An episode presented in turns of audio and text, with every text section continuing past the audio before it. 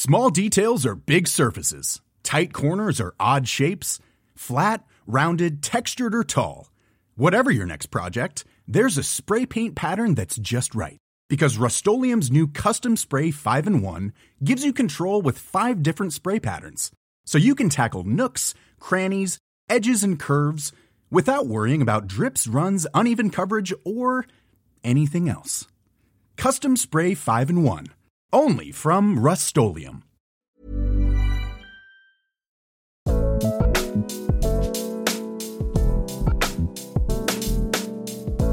Hello and welcome to Changes. It's Annie Macmanus here.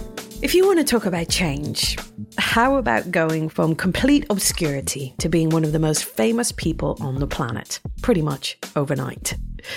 That is exactly what happened to Melanie Chisholm when she was just 22 years old. Melanie Chisholm otherwise known as Mel C, otherwise otherwise known as Sporty Spice. Yes, Melanie is one of the five women who together as the Spice Girls kind of articulated all of the spirit and energy of pop music in the 90s and had this incredible impact on culture around the world. But the reason I called her by her given name Melanie Chisholm is because in reading about her life it struck me that she's kind of been flitting between these very public identities for pretty much her entire adult life. And I wanted to know what effect that has had on Melanie, not the pop star, but the person. We're talking about fame and success of a really quite hard to fathom level. With the Spice Girls, she sold something insane like 50 million albums worldwide and another 23 million as a solo artist. So, with that level of success, there comes a lot of attention, not all of it welcome. And in talking to Melanie, it was really clear to see how much of an impact the tabloid media had on her when she was still quite a young woman.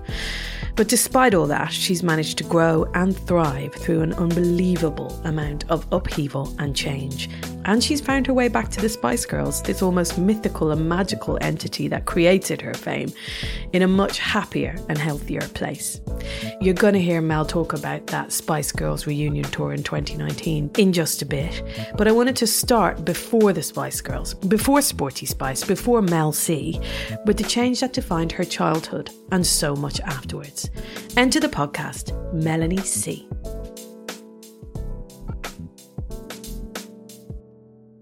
Well, the biggest change in my childhood is one that I don't have a huge memory of, really. My parents divorced, I think I was probably about three years old.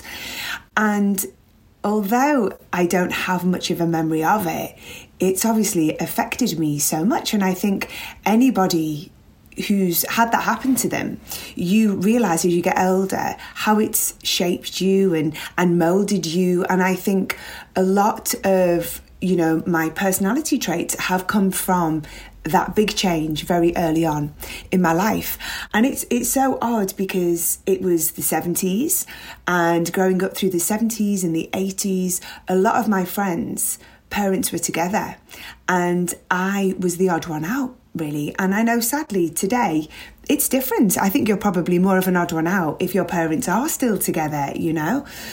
And I felt that just molded me in a way that I kind of felt like I had to be independent from a very young age, you know, and it made me very determined to succeed. And I felt like I needed to find my own place in the world because just certain events through my childhood made me a little bit unsure about how I fitted in and whether me being here on this planet was a burden to people.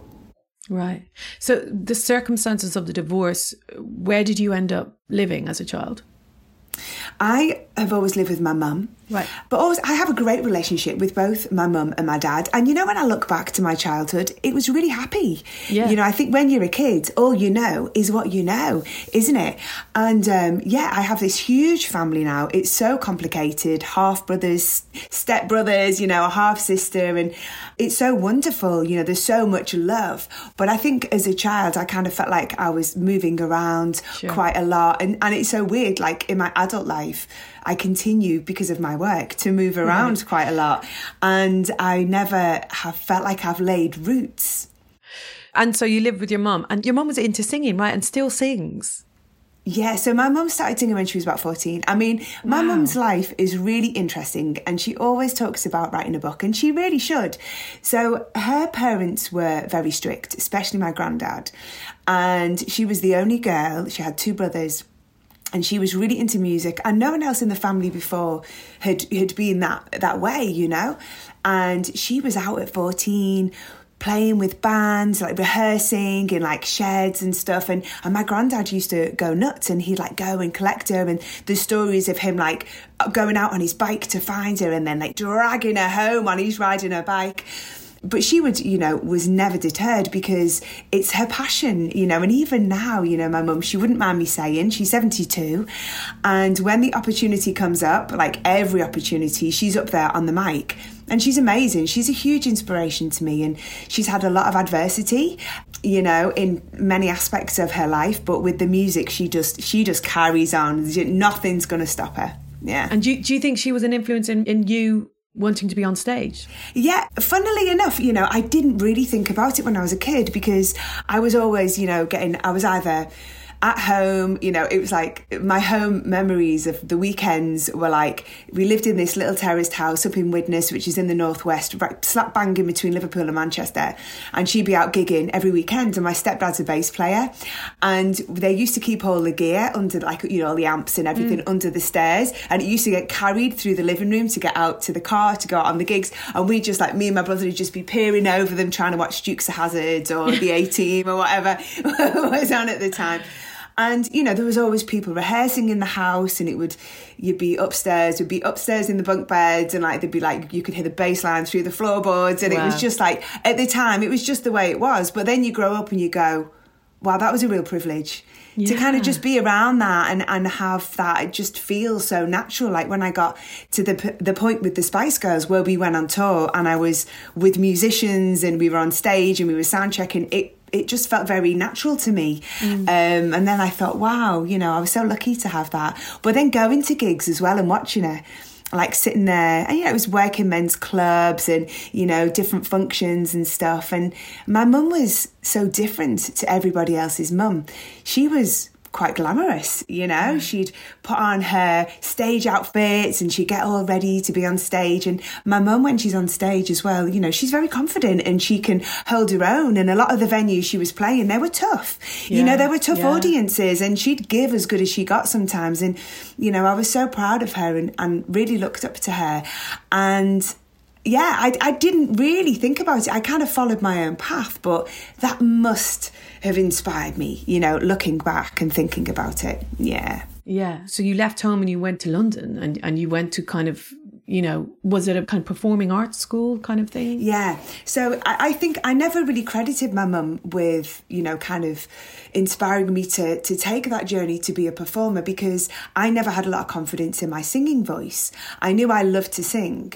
But I dancing was my thing. I've always been really physical. I did lots of gymnastics and sports at hmm. school, of course, and, and and loads of dancing. So that was the thing. I was like, well, you know, I can sing a bit. I'd love to be, you know, I'd love to work in the music industry. But my mum had had deals. Both my mum and my stepdad had been signed in like in the late sixties, early seventies, and obviously, you know, things hadn't worked out for them the way they would have liked. So I knew it was a really tough industry to get into. So I thought, well, it'd be a lovely thing to do, but you know, it's really hard. So because I loved dancing as well, and I loved theatre and and you know, I did a lot of classical training as well as a kid. I did a lot of ballet. So for me, the the most sensible route to being a performer seemed to be musical theatre. And I went away to performing arts college, yeah, when I was 16. 16, which is like so young. But the thing is, it's a profession where you have to be young, especially the dancing side of things. You know, you can't waste any time. You you have to get out there and get on with it.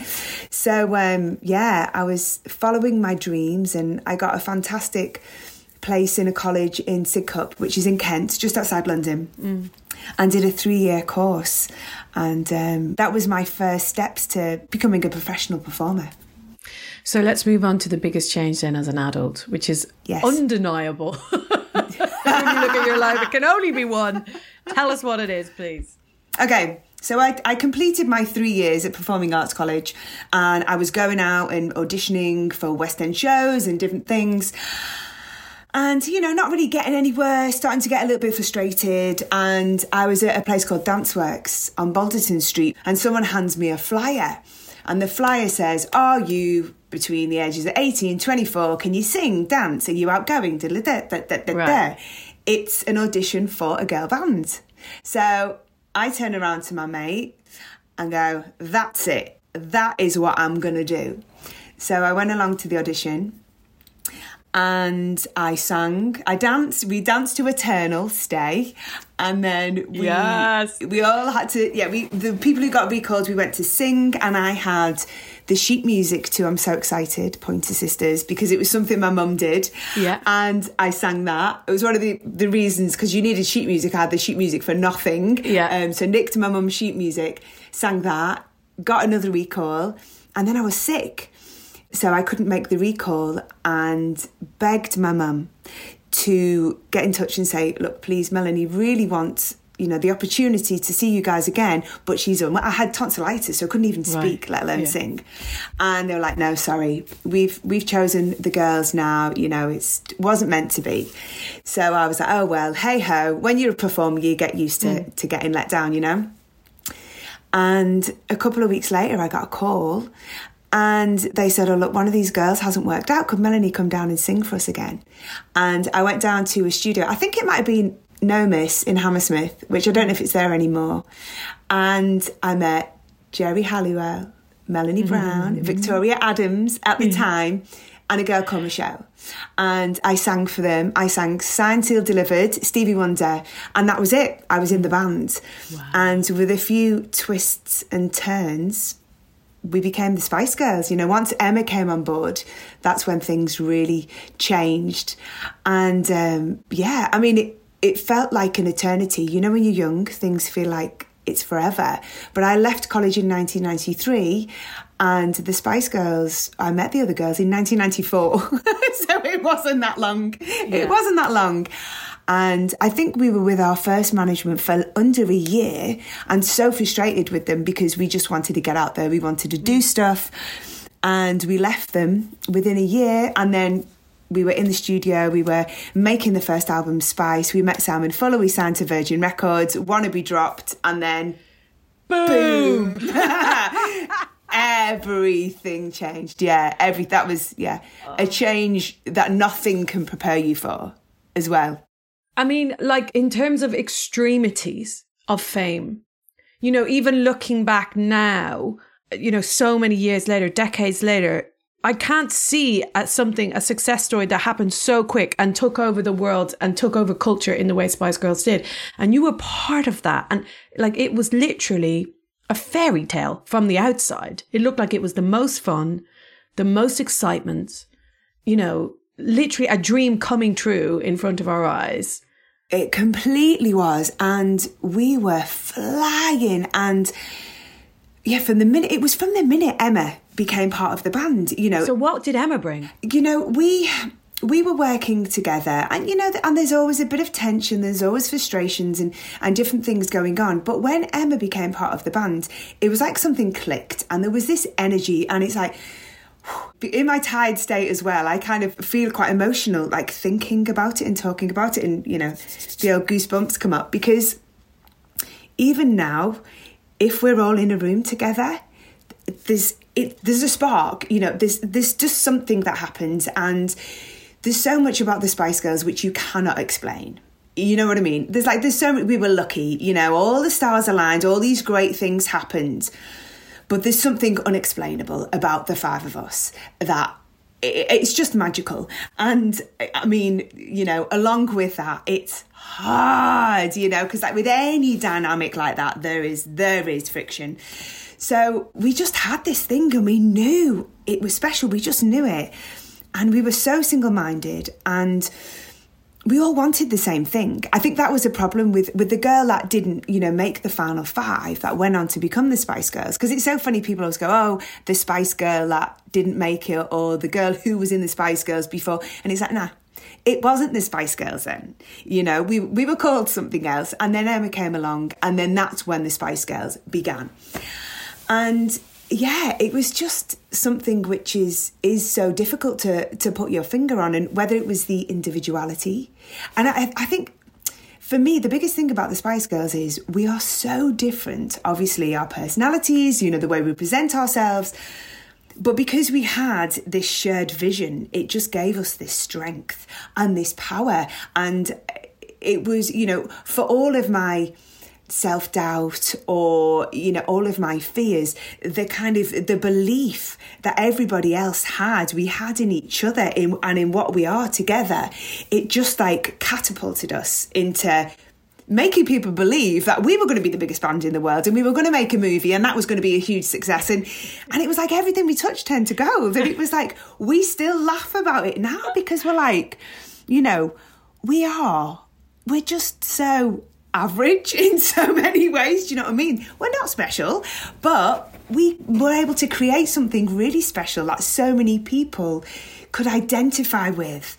And, you know, it just spoke out to so many people. And I think I always refer back to being on stage in 2019 because this is where I get emotional again, because it was the moment everything just kind of, it just, I began to to see it, you know, and understand it and accept it. And we have affected a generation of people. And, you know, and it, it's funny because, you know, none of us, like individually, none of us go, I did that, you know, because we know we didn't, but we know collectively we did. And we almost feel like, the Spice Girls isn't five people.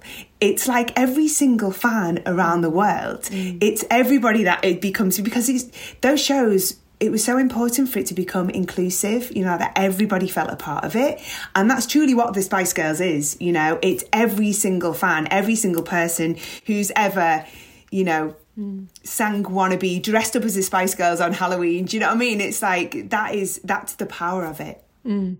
It's kind of an alchemy, isn't it? And you talk about the fact that you you you weren't special, but I think that is why you were special in that you were so relatable. You were so human yes. in every way. Yes. Everyone could see themselves in one of you. I'm interested in the Sporty Spice thing, by the way. Did you feel like Sporty Spice? Was that an accurate representation of you at the time? Like, you know, or did you feel conflicted with that at the time? Do you know what? I've I've always loved being sporty. It has I've never felt uncomfortable with it. I, you know, it was just a silly little thing in Top of the Pops magazine. Peter Loraine was editor at the time, and they had silly nicknames for a lot of artists then. I think Britney Spears was Broccoli Spears, and Natalie Imbruglia was Natalie Umbrella Stand, and the Spice Girls but one week. Stuck. Yours really stuck, stuck because you decided to. I think you guys didn't. You you go. You you went with them. Yeah, absolutely. Mm. And I think it was really fun because we quite quickly became caricatures of, of who we were, you know, and I think everybody, I mean, now we, we completely embrace our nicknames. Yeah. And yeah, I, it's so funny because people do often ask me about, you know, being Sporty Spice. Was that a pressure? Did you want to be another Spice name? You know, and I'm like, no, do you know what? I've always been cool with it. And I think because our names were kind of given to us whether it was how we looked or, you know, part of our personality. And I, I always laugh when I say that because I think of Mel B is truly scary. If anyone's met her, you will know. I don't know if I don't know if Geri's really ginger, but you know, she yeah. owned it. Yeah. Um, but um, no, I've always loved being sporty, and I, you know, growing up where I did in the northwest all the kids, and you know, even now, I mean, more so now, everybody wears sports clothes. Mm. You know, everyone was in a trackie, everyone was in trainers. So that was just the way that I dressed. And also, you know, we'd come through kind of the rave years as well. So I, sure. I didn't own any smart clothes. It was like trackies yeah. and, and Fila boots all the way. So um, yeah, I was really comfortable with that. And I was into my sport, you know, grew up loving my footy and it's a big part of growing up in Liverpool. So yeah, it felt quite natural to me. I was watching a, a kind of Spice Girls special a while ago on the telly. And one thing that really struck me about kind of watching all of your performances and videos in close succession is just how clothed you are as a band compared to pop star compared to pop stars now. It's like uh, you you were able to wear full clothes and and that but was okay. The funny thing is, the funny thing is, we were criticised at the time. Do you remember? Because young girls wanted crop tops right. because we wore crop tops. We, we got a lot of flack. Um, wow. Um, So how things change, How right? things have changed, man. so, so going back to that time, then you're everywhere, and you have these names. Which, when you talk about it, and when I think about it, and you can correct me, please, was there a kind of a relief to having a kind of alter ego as such, kind of ha- being able to kind of put all of the fame and all of the attention into a sporty spice, and then you still be Melanie Chisholm underneath it? Yeah, I think it was a really confusing time actually. Right. Because I was, when Wannabe came out, I was 22. And for me, you know, I think kids are kind of a lot more grown up now. You know, when I think back to like being in my 20s, I just feel like I, I didn't know what was going on. Um, and I, I was really confused. I, and I think you know, what happened to us was so incredible and it was a fairy tale. But, you know, when you're a kid growing up and you aspire to be famous and for everybody to know you and to do all of the, the travelling and signing the autographs and all of those things, you, all you think about is positive things. You know, you, you never think of like the negative. And like everything in life, of course, there's a negative to these things. And so when you get there, and you realize some of it's actually really difficult to deal with and to get your head around. And there are certain life changes which you don't want to make you know? You don't want to be pursued. You don't want to be continually paranoid that you're being followed or people are listening to you. And you know which many years later we went on to find out that people were listening to us. Um you know it was it's intense. And within that i was you know i was struggling to figure out who I was, who I wanted to be, who other people wanted me to be, whether I should be that person or it's so confusing. I, I, think for me, it was the tabloid media at the time, you know, not that they're much better these days, but in the 90s, because I recently have gone back and looked at articles from that time and the language they use and the things that they wrote about us and, and lots of people in the public eye are disgusting. And when I've had the opportunity to go back and look at these things, and now with the knowledge, knowing that a lot of this very personal information was put out there through illegal means, whether it was, you know, phone hacking and, and all of the different things that, that have been done, I have so much like sympathy for my younger self. And in a way, it's been quite liberating because I did have a hard time. You know, I struggled. I've had, I've spoken quite openly about, you know, mental health issues and eating disorders. And now I realise, wow, you know, I don't want to blame anybody. I take full responsibility. I was I was an adult. But I think looking back at how the media treated us, they had a huge part to play in my problems. You know, I, I just think as a young person, how can anybody survive that you know and I, I, am a very sensitive person. And I, you know like everyone i have my insecurities. And i think like a lot of creative people we are very insecure.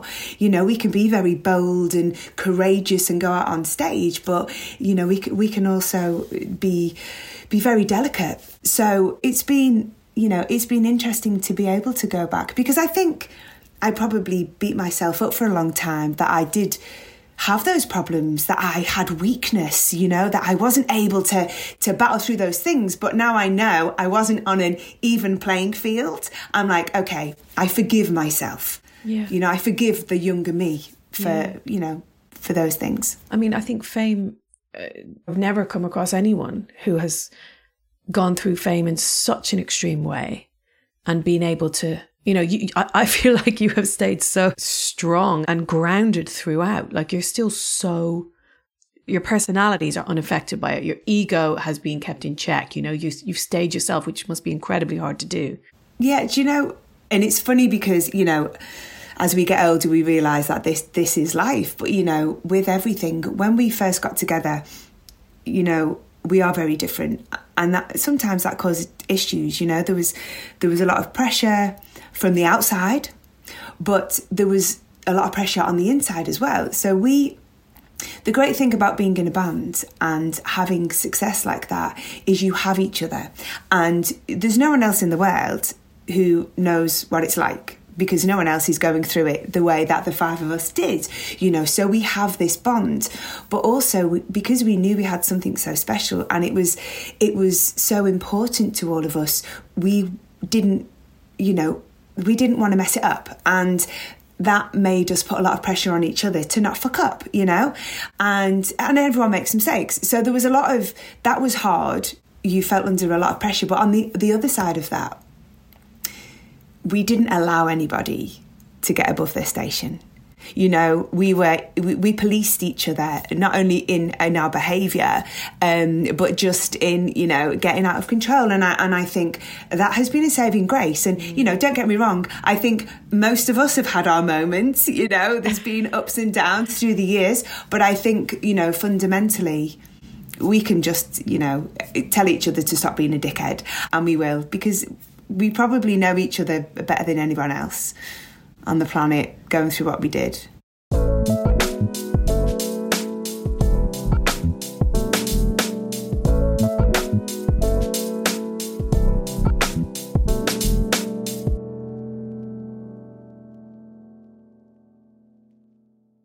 How was it, you know, when the Spice Girls ended and you found yourself as a solo artist and all of those things you've just talked about, that support structure, that policing, that kind of being able to share the madness. How was it being on your own? It was amazing. I thought you, you were going to be like, oh, it's really hard. You're like, no. No, not at all. And I think, you know, there are so many bands that have this moment, don't they? Because being in a band is intense, you know. And what happened to the Spice Girls? I mean, what blows my mind is everything we did, you know, the real eh, Spice Girls, like the the moment, the moment in time was less than two years. Yeah. You know, Wannabe came out in July '96. Geri was gone In by 98, I think yeah. the spring '98. Do you know what I mean? It's less than two years. So we did all of that, which I just it's just impossible for me to fathom how we managed to do that. But within that time, you know, we were traveling constantly, we were working constantly, we were exhausted, we were living on adrenaline, and we toured. We toured Europe. We toured the US for three months without Geri. And on that tour, Victoria became pregnant and Melanie. So we knew there was going to be a natural break. And I, you know, for different reasons, I wasn't ready to stop. You know, a lot of it, I think I was running away from dealing with my own issues at the time. But I was really keen to get in the studio, work on some solo material. And it was so liberating. You know, I think after being in a band and, like you say, having this identity and being part of something, and you get to this point where you're like, you know what? I need to explore who I am. You know, I need to express myself as an individual. And with the girls, you know, of course there were frustrations because how our differences are beautiful, at times they can be really frustrating and irritating, you know, and you think, oh, I want to do it my way. I don't want to compromise. And that was the opportunity I had to do that. And it was magic. And I went off to LA, which is just one of my favourite places on earth. Madonna's Ray of Light I think is my favourite Madonna album. And I worked with a lot of the people, Craig Armstrong, um, Marius de Vries, a lot of the people who'd worked on that record with her came and worked on my first solo record. And so, it, it, you know, it was just a dream scenario for me. And I was ready. And that album went on to sell 4 million copies, guys. Just FYI, important fact. Now, let's talk about, you mentioned, um, you know, the bandmates becoming pregnant. Let's talk about motherhood for you and, and how that changed you. So I always wanted to be a mum, Okay. you know, but it was it was on the back burner because my career has always taken priority. And I was at a point in my career and you know with my partner that it was time, wasn't getting any younger. And the wonderful thing that I, you know, my first experience of motherhood is I think as a woman, the minute you become pregnant, you are a mother. You know, and I, and I think for guys, they have they become a dad. You know, the child is born, they get to know them. But as a mum, you know, straight away you can't drink anymore. You know, you can't smoke if you're a smoker. You know, there's certain things you can't eat. You are responsible. You know, from day one, and I knew it was going to change me, but I I didn't know it was going to change me as much as it did. I just became stronger. I think, you know, she inspires me. I mean, she's given me hell at the moment because she's 12, and so she should. But yeah, from the moment I was pregnant, I just felt this strength. And because in my career, everything had been about me, to actually now have something more important it was really liberating, yeah. you know, to take the pressure away from everything being about me. You know, I had somebody else to think about. And I became much kinder to myself, much kinder to my body. You know, my eating was much better because I was responsible. You know, I was growing this human being. I had to eat properly.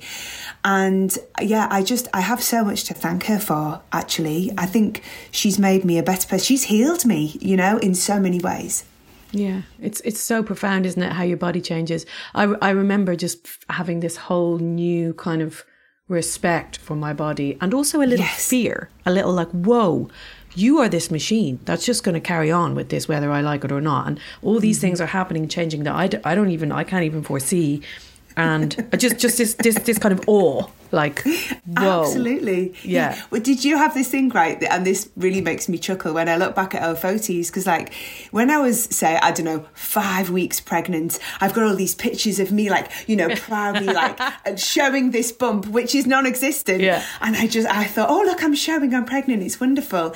And then at the end, I was massive, yeah. right? massive. Everything was massive. I think the healthy scale of how much weight you can put on, I was like right at the top of it. And there's all these pictures of me, and I thought I look pretty good, but I was shoot, I was a whale. so I don't know whatever this psychology is going on in your mind, but yeah, I was the same. I was like. I am amazing. I think it was the first time in my life I truly believed I am amazing. Yeah. You yeah, know what I mean? Yeah, it's totally. like, I did yeah, that. Yeah, yeah, it's so good. Yeah. And now, in your answers to the change questions, in one of the answers, you said about the idea of history repeating itself. And I wanted to ask you what you meant by that with regards to, to this. So, this was another, you know, big change for me. And I touched on it earlier a little bit in that I never wanted for my child what had happened to me and by that, you mean parental separation? Absolutely, yeah. So it always feels weird, you know, talking about it negatively because, you know, I'm an adult. I understand adult relationships now. But, you know, my mum and dad divorcing, it did affect me. And, and, and, and, some of it, I think, has, has made me quite vulnerable, you know, mm. in certain areas of my life. And I always wanted, I think all kids, you want your mum and dad to be together. You know, that's that's all you want. When you blow out your candles every year, that's the wish that you make. I want mum and dad to be together. So I never wanted that for my little girl. Um, I never want, wanted that to happen to her, that she was being ferried from mum's, dad's, sharing Christmas, you know, all these things. But, you know, unfortunately, that did happen in my relationship. And I'd been with my daughter's dad, I think, for 10 years, and Scarlett was only, funnily enough, a similar age to me, two and a half, three years old when we split up. And yeah, it felt like, you know, coming to that decision to end the relationship because you know, all of us as adults, we've had relationships that haven't worked. And you get to a point and you think, this isn't working, you know, I'm not happy, you're not happy. And I think, especially when there's a child involved, it's kind of there is an old fashioned, you know, and maybe some people still feel this way where you stay together for the kids, you know, and I, and I know friends whose parents did that and they were like, I wish they didn't because it was miserable. You know, there was so much tension in the house, there was so much arguing in the house. And I just got to this point and I thought, you know what, it's better for all three of us for the, if this just changes, you know, this living situation changes. And, you know, it was a decision I had to make, but it was really, really hard because I think you, I, I think, uh, you know, as humans, we all do this thing where we we think about our future you know it's kind of mapped out ahead of us even if we don't consciously do it you know you think about all of those events whether it's christmases and holidays and and all these things you plan to do together as a family and you kind of i found when i split up with with my ex and it's like you have to mourn this life that will never be you know, and it was yeah, it was really, really tough. And I think the guilt as well, because it's just not what I wanted. It's not what I wanted to happen, but it's something I had to do. So yeah, that was that was a tough time. A tough, tough time. And how did you find um, post split kind of being a single mummy? Do you know what? Bet you were shit hard at it. I loved it. I absolutely well loved it. it. But yeah. you know what? Being being a single mum and having a daughter is intense. Right. I think that you know, two two females. I mean, my daughter is a piece of work. She's fabulous, but she literally has got. I mean, girl power. Like she could have invented it. You know, she has so much girl power. She puts me to shame. Um, but yeah, so so we we do clash sometimes, but we're incredibly close, and I think a lot of that is because a lot of the time it has just been the two mm. of us. Yeah, your you know? team. Yeah, yeah, yeah, yeah. And with regards to that, that kind of idea of history repeating itself, has it made you look back now at your childhood or at your own parents in a different way now that you've been through what they've been through? Absolutely. And I have so much respect for them because I never, you know, I, I never knew about, you know, the frustrations they had about mm. each other. You know, mm. they were really good at keeping me away from that. You know, I I I didn't know there was tension. You know, I, I'd spend time with my dad, I'd be living with my mum, and, and I'm sure they had issues. And now, you know, I find myself in that situation and it's hard, you know. Yeah. An ex partner, it's hard work, you know. Mm. All these people say, oh, yeah, it's amicable. I'm like, really? Yeah. Um, you know, because it's hard because there's a reason why you split up. It's because you don't agree on stuff, you know? Of course. And raising a child's kind of the toughest thing to agree on things. Mm. So, um, yeah, I, I do. I have a lot of respect for them. Yeah. Melanie, what is the change you would still like to make? Okay. So, eh, you know what? I, I've I've done a lot of work over the years. You know, I, have I've really tried to kind of to work on those vulnerabilities that I have because I found, you know, by nature I'm a people pleaser, and I think, you know, quite possibly from my childhood and yeah. you know wanting to be accepted you know mum dad the situation both have new families where do i fit in you know i've got to be the perfect child i've got to do you know i've got to be somebody i've got to almost become worthy of my place on this planet you know mm. Mm. Um, and that made me you know, sometimes I've allowed people to walk all over me. I've not been as outspoken as I should be. So I still need to work on that, you know, and really just acknowledge that. You know, because sometimes, you know, when things don't go your way or there's things you wish you'd done differently and you feel like you're weak. And you know what? I'm bloody strong. You know what? I've been through a lot. I have overcome so many issues in my mm. life, you know, and I've and I carry on. So it's really acknowledging that and moving forward. So that that for me.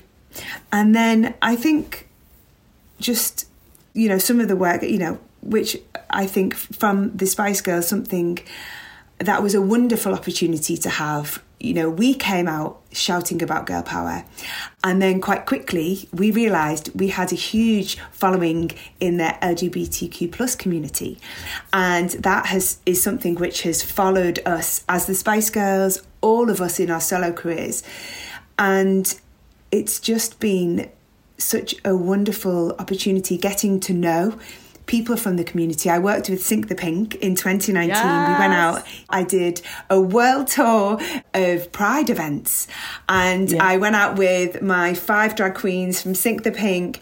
And I'd never worked so closely with drag queens and non-binary people, and it was such an education to me. And this is, and I, I've I've spoken about this many times, and I always well up when I think and talk about it because the Spice Girls, you know, I, I can't tell you how many stories I've heard about young people growing up um, whatever their situation, but how the Spice Girls gave them the courage and the strength to be who they were, to be who they truly wanted to be.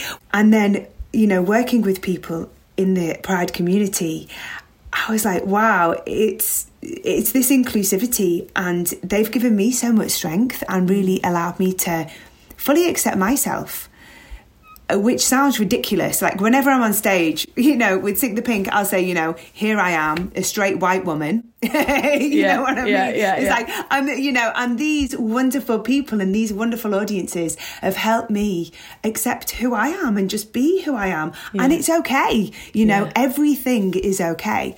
So talking about changes, this is something which I have experienced over the years. I've seen Pride events grow, and the most wonderful thing I saw, I was in Brighton in 2019, and I saw so many kids, so many young people, you know, dressed up, pride flags. That's what's changed for me. It's become, mm. I remember my first Pride event was in New York in 1998, and I took my nan. and it was it was it was pretty intense right and she didn't know what the hell was going on Yeah. but it was really really fun but it was very adult you know Yeah. and it kind of felt like it wasn't a place where you would see many young children you know? Mm. But now there's this inclusivity where there's so much more acceptance and of course there's so much more to be done on that front. But mm. that's the change i want to see. I want to see that acceptance and the normalizing of the whole you know the community every aspect and every part of that community. And listen, I want to talk to you about this, you know, this moment where you came back as a Spice Girls in 2019 and we touched on it at the start, but to me it feels like that's a real come full circle moment. Obviously you had your reunions, you did the Olympics in 2012, you did 2007 tour as well, but but 2019 was a world, it was an arena tour around the world with the band. And this is you in your 40s, fully grown, having done the work, having to step back in to those sporty spice shoes. How was that process for you? And was there trepidation involved? So when we went back in 20 you know 2007 Yeah. I was in a funny old place. I don't know if I was ready to do it. You know, right. it's all a bit of a blur. And I don't think us girls were in a great place, you know, b- between ourselves. You know, we had a great time, we had a lot of fun, but we weren't really that close at that point. Okay. So it all just felt a little bit fractured and not quite it. Yeah, You know, it didn't yeah. it didn't feel hundred percent right. And then I, I don't know why. I just I think there was kind of like because we do get people often, you know, approaching us and saying, you know, oh my gosh, you know, you changed my life. I I'm so grateful to you girls and you know, when I was growing up. And and this and it it just seemed like this snowball that there was more and more people telling me these incredible stories where the Spice Girls had really helped them through difficulties or hmm. given them confidence. And it- there was this shift in me and then an offer came through to do one show. And I think Geri and I were talking, and I was like, look, if you're going to do one show, you may as well do a, a tour. So then it just, the conversation just opened up. And I was just up for it. And I, and I was like, yeah, I just championed it and I said, come on, girls, it's time, let's do it. And I, I, you know, it's so weird now when you look back because those stadium shows in 2019 were like nothing I've ever experienced on stage or as a gig goer. It was like the stadiums felt intimate. Mm. It was just perfect. But for me on that tour, I suppose I just got to a point in my life, you know, other changes, you know, I made some big changes. I've been with my management for about 18 years and, and things were were not starting to, to go the way I wanted them to. And so I changed everything.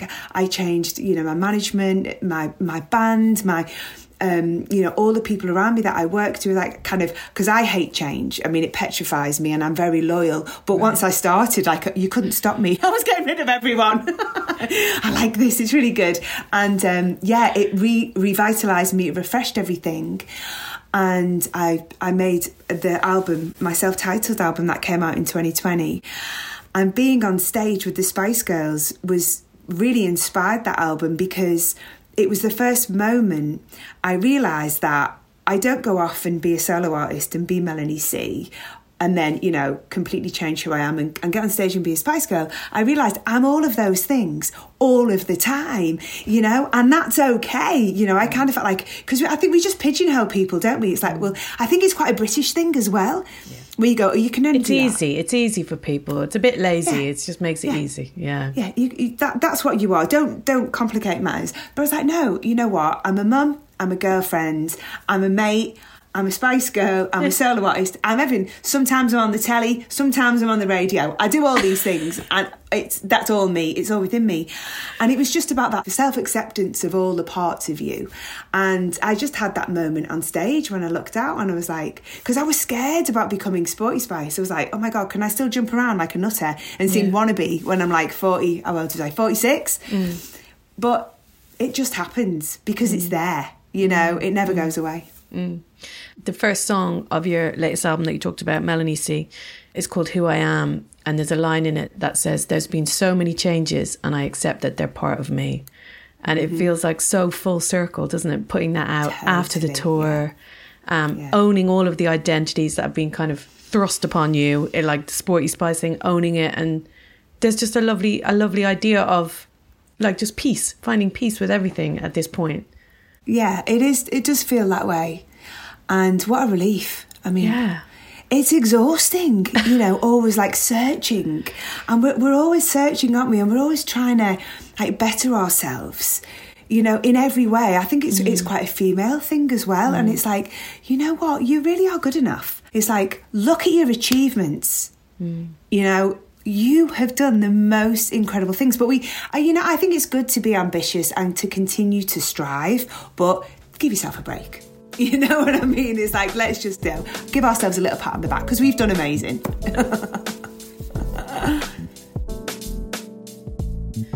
Thank you so much to Melanie C. She has done the amazing, and it was such a pleasure spending some time speaking about her journey. As ever, like, subscribe, leave a review, do your thing, let me know what you think. Find me on IG at Annie Macmanus. And next week, you are going to be meeting a very charming and very inspiring lady called Kerry. Until then, take care. This episode was produced by Frank Palmer for DIN Productions.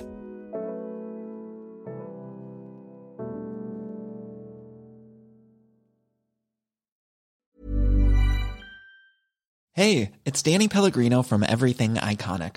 Ready to upgrade your style game without blowing your budget? Check out Quince. They've got all the good stuff shirts and polos, activewear, and fine leather goods, all at 50 to 80% less than other high end brands. And the best part? They're all about safe, ethical, and responsible manufacturing. Get that luxury vibe without the luxury price tag. Hit up quince.com slash upgrade for free shipping and 365 day returns on your next order. That's quince.com slash upgrade.